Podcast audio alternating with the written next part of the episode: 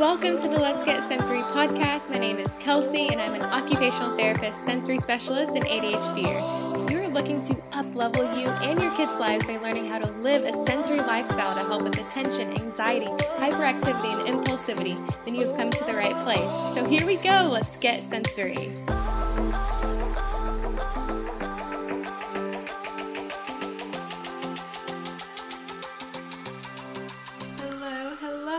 Welcome back to Let's Get Sensory podcast. It's your host, Kelsey.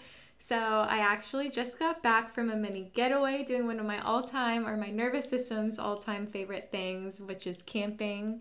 So we went to a spot outside of Chattanooga. Of course, I had to stop in Chattanooga because it's one of my all-time favorite cities. Had to stop, do a little walk on their river walk, get a bite to eat.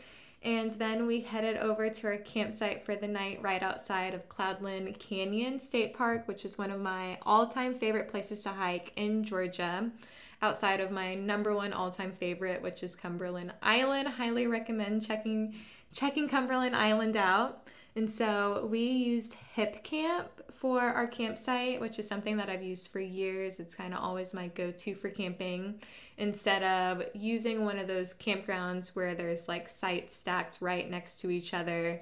Hip Camp is kind of like an Airbnb, but for camping. And I always find the best campsites there and just like the most beautiful spots. So had the best time, just feeling super recharged right now, super regulated. I feel like as someone who spends a lot of time on social media, I really just cherish those moments to disconnect. And of course with camping, you are like fully disconnected, and instead connected with nature, which just is so helpful for just helping our nervous systems to slow down. And as it goes, I feel like for a lot of us neurodivergents, I feel like for a lot of us, we kind of go the hippie, nature-obsessed route because of how healing nature is for our nervous system. And it's out in nature that is just one of those few places that we feel deeply regulated and where we just feel so at peace and where we can just really feel our thoughts slow down and actually just like pause and just be able to like take that huge breath of fresh air. I know for me, I have always loved nature, but my obsession with it really started in college. It was after I had hit rock bottom, and like the rock bottom of all rock bottoms in my life, where I had been severely depressed, was taking a lot of different anti-anxiety, antidepressants, and really self-numbing and self-medicating by going out most nights, almost like every night of the week, because I couldn't be alone with my thoughts and was really just doing anything to escape the absolute burnout state my nervous system was in at that time and had been in for a really long time. And so you may have heard this story already, but this was that time when I was uncoincidentally, there's no way this was a coincidence, that I was introduced to sensory therapy, which gave me a real sense of hope for the first time ever. And as many sensitive nervous systems go, we have very addictive personalities. So my self-numbing, my self-medicating addiction turned into a nature addiction. And I actually started working at a hippo therapy, like a therapeutic riding farm, where, fun fact, horseback riding is an extremely sensory and nervous system strengthening activity, like super powerful. When I was working at this farm, I mostly worked with kids, but also got to work with people with PTSD and veterans with PTSD, which was one of my favorite therapy work experiences to this day. Getting to escape the pressure and hustle culture of college and escape to nature every day. When I wasn't doing that, I was camping, backpacking on the weekends, going to North Georgia, Asheville, Smokies, Chattanooga, anywhere to escape.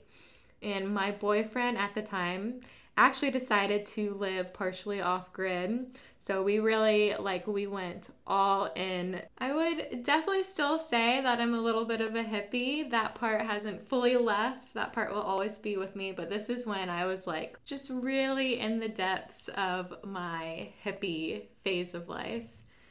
And so my boyfriend at the time had rented some land out in the country, middle nowhere, Winder, Georgia, if you're familiar, where we moved into a camper and we had this just like together built this amazing garden.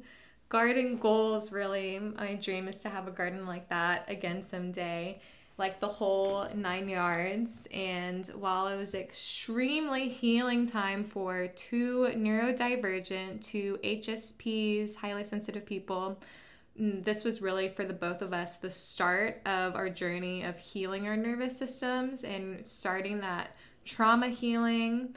And especially like when working on healing our trauma, nature played a huge role into that, which I guess is why I went on this whole spiel to begin with. I guess that was like my thought process behind all of this, was just to spread the friendly reminder of something that we all know, but again, just to remind how incredibly healing nature is and how good it is for our nervous systems, for trauma healing, for just all of that good stuff, that important inner work. So just to name a few of those nervous system benefits from a sensory perspective, just being outside in nature is incredibly tactile strengthening, like all those different textures, all those different feelings, whether you're gardening or even just sitting out in your backyard, the grass, the dirt, the sweat, all of the things. And even the simple act of walking a trail, like when you are having to navigate the trail and you are constantly scanning your environment, watching the ground, trying not to trip over roots. You're constantly just having to visually scan back and forth, so very visually strengthening, and balance yourself and work all of these different physical parts of our nervous system, which a lot of times we don't really think of that physical aspect of our nervous system, and how just extremely strengthening something we used to do all the time back in the day. It was just a normal part of everyday lives. We didn't have sidewalks, we didn't have cars, we didn't have any of that, but not so much anymore since we have escalators, elevators, all of these different things, which are not necessarily bad things, but also don't promote as much nervous system and sensory strengthening as when we were out in nature. And I could really go on and on about its nervous system benefits, but I'll pause on my nature rant, save that for another day. And let's dive into relationship. This is an extremely special episode. I am excited to really open up to you all, to really just share more of my journey and not just that surface level. I feel like I am very vulnerable with you all, but I just want to be more and more vulnerable just because I know that's so healing for myself and also for you all. Just hopefully, I know one thing I've learned as a highly sensitive person working with a lot of highly sensitive kids and adults is that we share so much similarities. There's so many things on my journey where I was like, I am alone on this. Like I felt very isolated. I was like, I'm the only person who does this. So I feel like it's very, very healing to. And even during my sessions when I'm like, oh, I do that too, whether I'm working with a kid or whether it's an adult, I feel like every time we have that moment of just where we resonate with each other, and it's healing for both sides. It's healing for me when I'm with a child. I'm like, I do that all the time. I play with my hair. I stem. I do that too. Like it's something that's just so special and so healing about it. Get ready for this special episode. And if you feel inspired to rate and review this show on Apple or Spotify, please do so and send me a screenshot to my Instagram. So DM me at sensory_therapist and I'll send you a surprise sensory gift. So in the last episode, I promised in this new season of Let's Get Sensory podcast that I was going to be even more vulnerable and even more real with you all.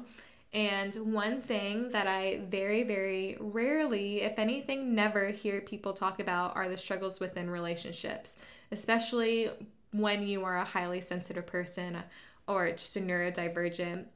All you ever hear or see majority of times on social media, and specifically talking about relationship, we only see the positive side and like the shiny parts of relationships.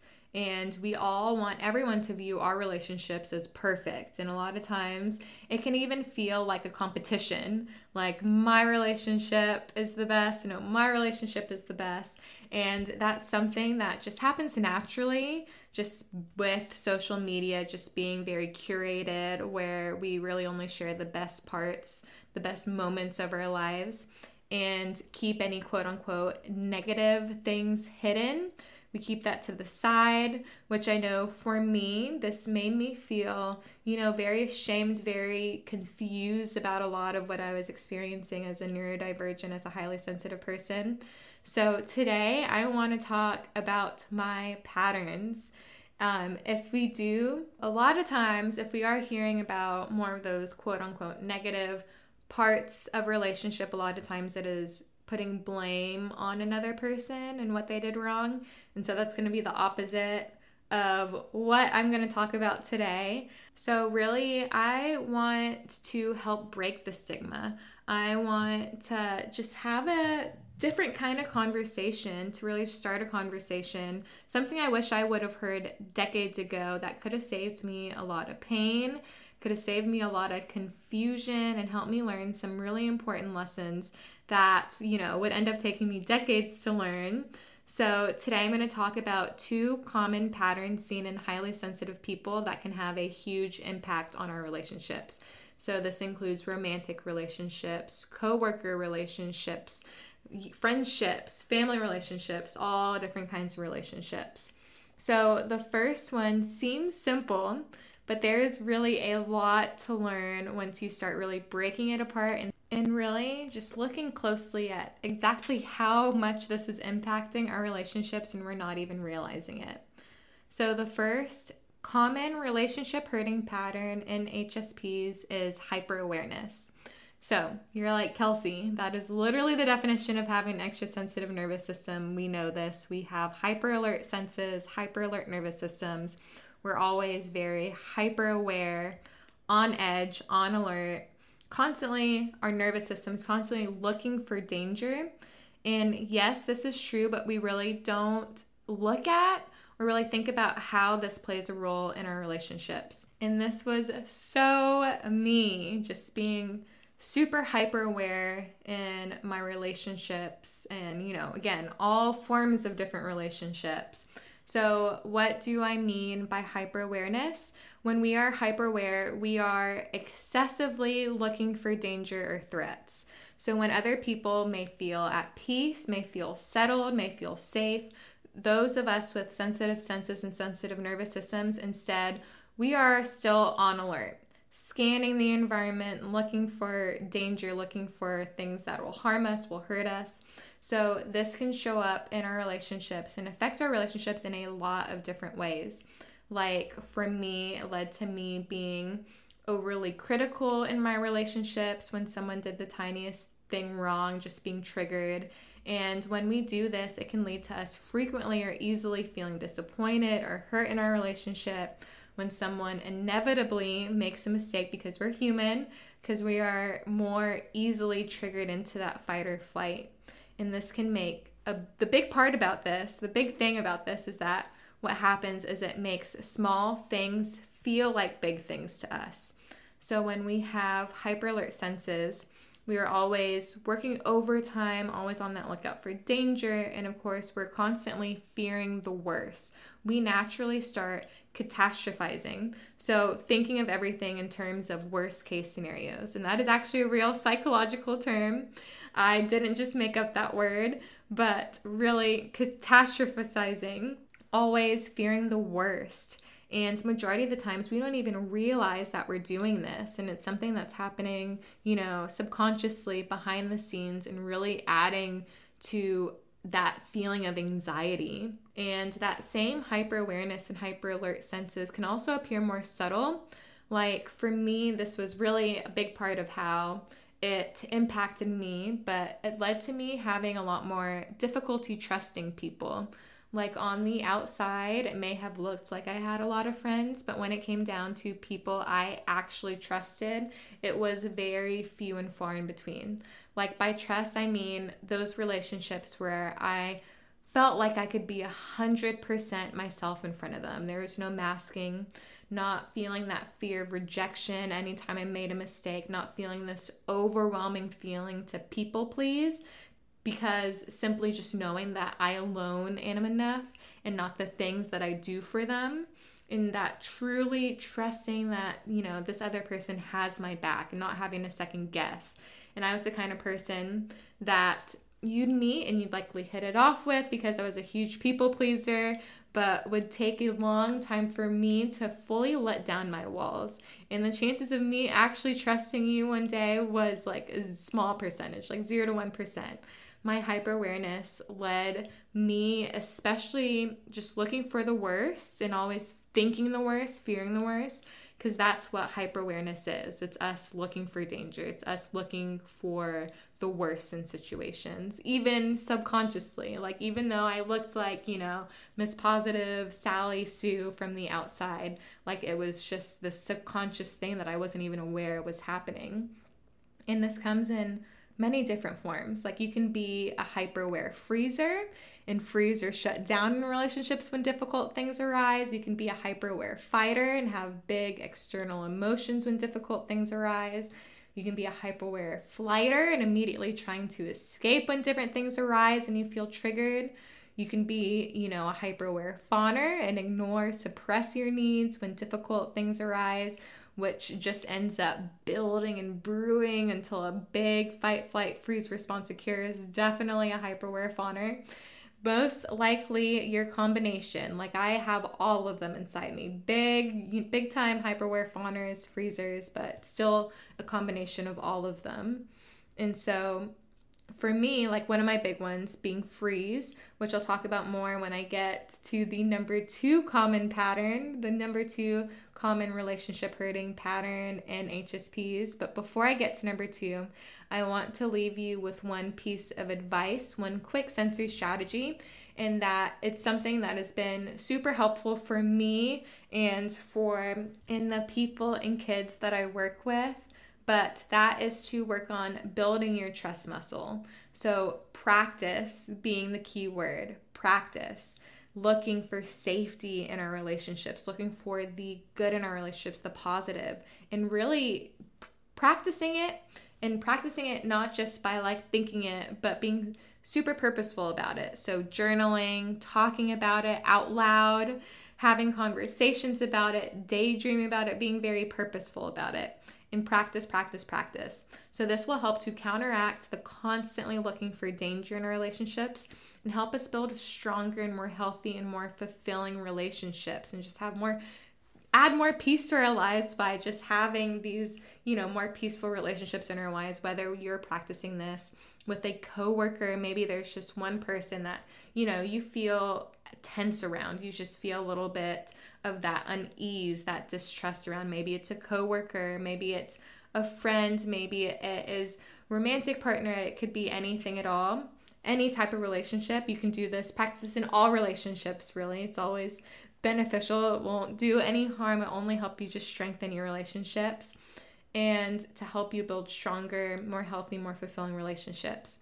And so, to be very honest and to be very blunt, I have lost a lot of relationships, friendships. I look at it also as viewing it as like a lot of, you know, friendships that I could have had, but because of these walls and this fear that I've had has prevented me. And yeah, like some might have been for the best, but a lot of the time I cut off people because I let a lot of fear get in the way. And I almost said an embarrassing amount of friends, but it's not at all embarrassing. Something, just one of the big key takeaways I want you to know is that this is natural. If this is something that you resonate with, it is an extremely common response. You are absolutely not alone. I know I'm absolutely not alone, even though I felt alone in this for a long time. It is simply just our senses, our nervous system trying to keep us safe, you know, trying to do the best we could with what we knew. And so while some people, likely a small, tiny percentage of people may listen and have a negative opinion, like, we know the truth. This is facts that's irrefutable. And with the truth being that we are not to blame for this. We are not to blame to shame ourselves, and that our nervous system is not to blame for this. It is simply a natural trauma response or protective mechanism to growing up or living with a sensitive nervous system. And parents who, you know, are listening of highly sensitive kids, you can really help your kids a lot by modeling this to your kids. I know I had a neurodivergent parent who also had a very similar pattern. And so instead, talking about all the reasons you trust your friends, your family, your partners, and practice seeing the good in your relationships and being very vocal about this instead of being overly critical in our relationships, being overly seeing the good in our relationships instead of being overly cautious in relationships, try being overly trusting. And this can look like opening up to people in your life, practicing getting really vulnerable with them, being unapologetically yourself. Think of one of your quirks and do it in front of a loved one. When you feel that hyper alertness coming on, that hyper awareness, switching your focus to what you love about that person. Awareness of this pattern alone is very powerful and very healing and therapeutic. And what is really even more powerful is knowing the cost of not working on this pattern, the cost of just continuing to ignore this pattern and just continue living in this hyper awareness pattern, letting it impact our relationships. That cost is going to be less meaningful relationships, less fulfilling relationships, less fulfilling friendships, in which we know are the most important part of life. So it's the best part of life and living are the relationships. That's what gives life meaning. So it's the cost is huge. The cost is everything. And so I say this as someone who knows the consequence all too well. So really knowing the costs and also knowing the benefits, knowing that this practicing this helps you strengthen your nervous system. It's not even just helping the relationships. It literally helps you strengthen your nervous system, strengthen your senses from being that hyper alert, hyper awareness all the time. And even part of strengthening your senses, so it actually benefits you more than you realize in those moments where you feel like attacking, freezing, or running away when you unavoidably feel triggered in a relationship, and knowing that it benefits and heals you way more than you could ever imagine when you practice building your trust muscle in those moments. The second common relationship hurting pattern in HSPs is lack of validation. So this is something that, especially in the children world, in the kids world, like when helping kids through big emotions, like we hear all the time, validate their emotions, validate their feelings. So we are taught the concept that, you know, when we validate kids' emotions, we create a safe space for them to express themselves and to learn very important emotional regulation skills. And this exact same thing goes for adults, even though no one's really talking about it in the adult world, not as common as it is in the parenting world, where you hear it all the time. And I'm totally guilty of doing this when conflict arises, thinking like, this person's response is totally unreasonable. Like, why, like, this response is not valid, this is not acceptable. And to be completely honest, a lot of times someone's emotional response would trigger me, so then I would be triggered, and it would end up just being a cycle of triggering each other back and forth. But to break that cycle, one powerful way to do that is through validating. Validating your own emotions, validating your friends, family, your husband, your wife's, your partner's emotions. What validating is, and like just getting down to the basics of what validation is, validating means acknowledging and accepting someone else's emotions without judgment. It's about meeting somebody where they are emotionally, and when we validate someone's feelings, we let them know and we let ourselves know that it is okay to feel frustrated, it is okay to feel disappointed, it is okay to feel upset. We send the powerful message that their emotions are valid and that we are here to support them. It helps them feel safe, which resultantly helps to counteract that fight or flight that they are in. and that we may be going in. It's just a super powerful sensory strategy to help counteract that fight or flight, to put an end to that fight or flight. And a lot of times what happens when we get angry or we get sad, what happens is we get angry or sad at ourselves for feeling angry or sad. And it just becomes this vicious cycle where we feel angry, sad, we feel angry and sad, that we feel angry and sad, so we feel more angry and we feel more sad, and we just continue stuck in that cycle. And whether it is ourselves or someone else, it's important to remember emotions are natural. Emotions are not bad. Emotions are what make us human. Emotions like sadness and anger are what make emotions like joy and excitement possible, because without any quote-unquote negative emotions, which they're not actually negative, that's a big lie we've been taught, but without any quote-unquote negative emotions, there would just be neutrality. There would be no excitement, no joys. There wouldn't be those highs, because that is what helps us truly appreciate those moments. And so what happens when we invalidate somebody else's emotions, the opposite happens. We unintentionally dismiss their feelings. That can leave them feeling misunderstood and unheard, and just get them more and more into that fight or flight state. And so we may not be, saying those words verbally out loud, but really we're sending the message when we don't validate someone's emotions, like, oh, it's not a big deal. Oh, just get over it. Or, the message like saying calm down without really saying it, which we all know that never helps and that only makes things worse. So the next time you encounter any form of conflict, let's say with your partner or family member or child, even when you're by yourself feeling triggered for just any reason at all, try validating your emotion or validating somebody else's emotions. And so you can use my personal mantra, like, I totally understand why you feel this way. Like, I totally understand. It is totally okay to feel blank, fill in the blank. And that's something, that specific one is one that I usually use with kids. Like, it is totally okay to feel this. I'll use it with adults too. What am I saying? That's not true. I'll use it with everybody. And so you can say, I totally understand why you feel this way. I see where you're coming from. Even if you can't totally see it in the moment, because maybe you're also triggered looking through the lens of fight or flight, but also knowing whenever you say that, you are also validating yourself in what emotions you are feeling in that moment. You're also sending that message of validation that it is okay to feel our feelings, to give ourselves compassion to feel however we're feeling. And you'll see, whenever you say this to someone, you'll see that sense of relief. You'll feel that sense of relief. Even if it's just like a slight sense, you will still pick up on it, and it will help change the trajectory of that conflict to a healthier resolution for both involved. So before we wrap things up, I want to remind you why the Sensory Therapy Retreat membership is an absolute game changer for highly sensitive adults and practitioners who work with highly sensitive adults and neurodivergents and who are part of this sensory community. So picture this: monthly live workshops, live healing therapy sessions, one-on-one support, nervous system and sensory evaluations, gaining invaluable insights into your own unique sensory profile, trauma assessments, all of this geared towards helping you heal and strengthen your nervous system through the most effective therapy for sensitive nervous systems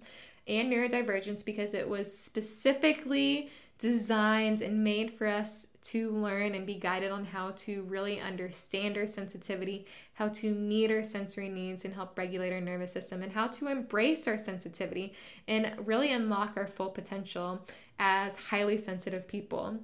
As a sensory therapy member, you'll also learn my step-by-step sensory trauma therapy process. We'll dig deep into healing our nervous system on a physical, emotional, mental level. And trust me, the daily practice tools we provide are next level. We have guided sensory meditations. We have healing therapeutic workbooks, sensory exercises, somatic tools.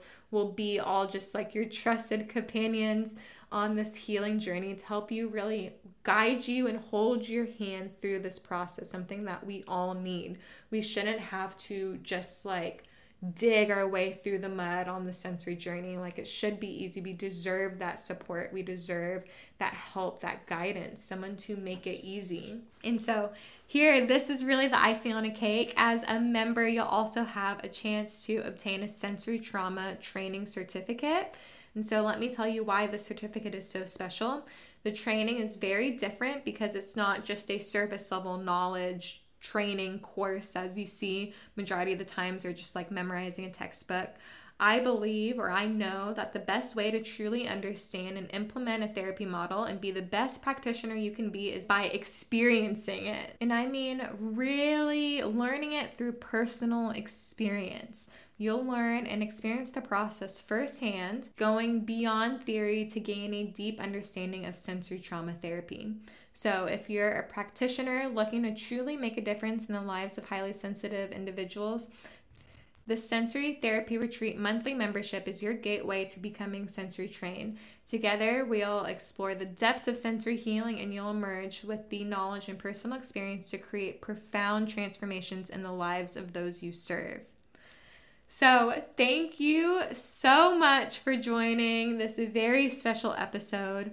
I am so happy you're here. Come say hi to me on Instagram at sensory_therapist and tell me what your favorite part of this episode was. Subscribe, rate, and review, and send me a screenshot for a free sensory surprise gift. And I will see you next Tuesday. Love you guys.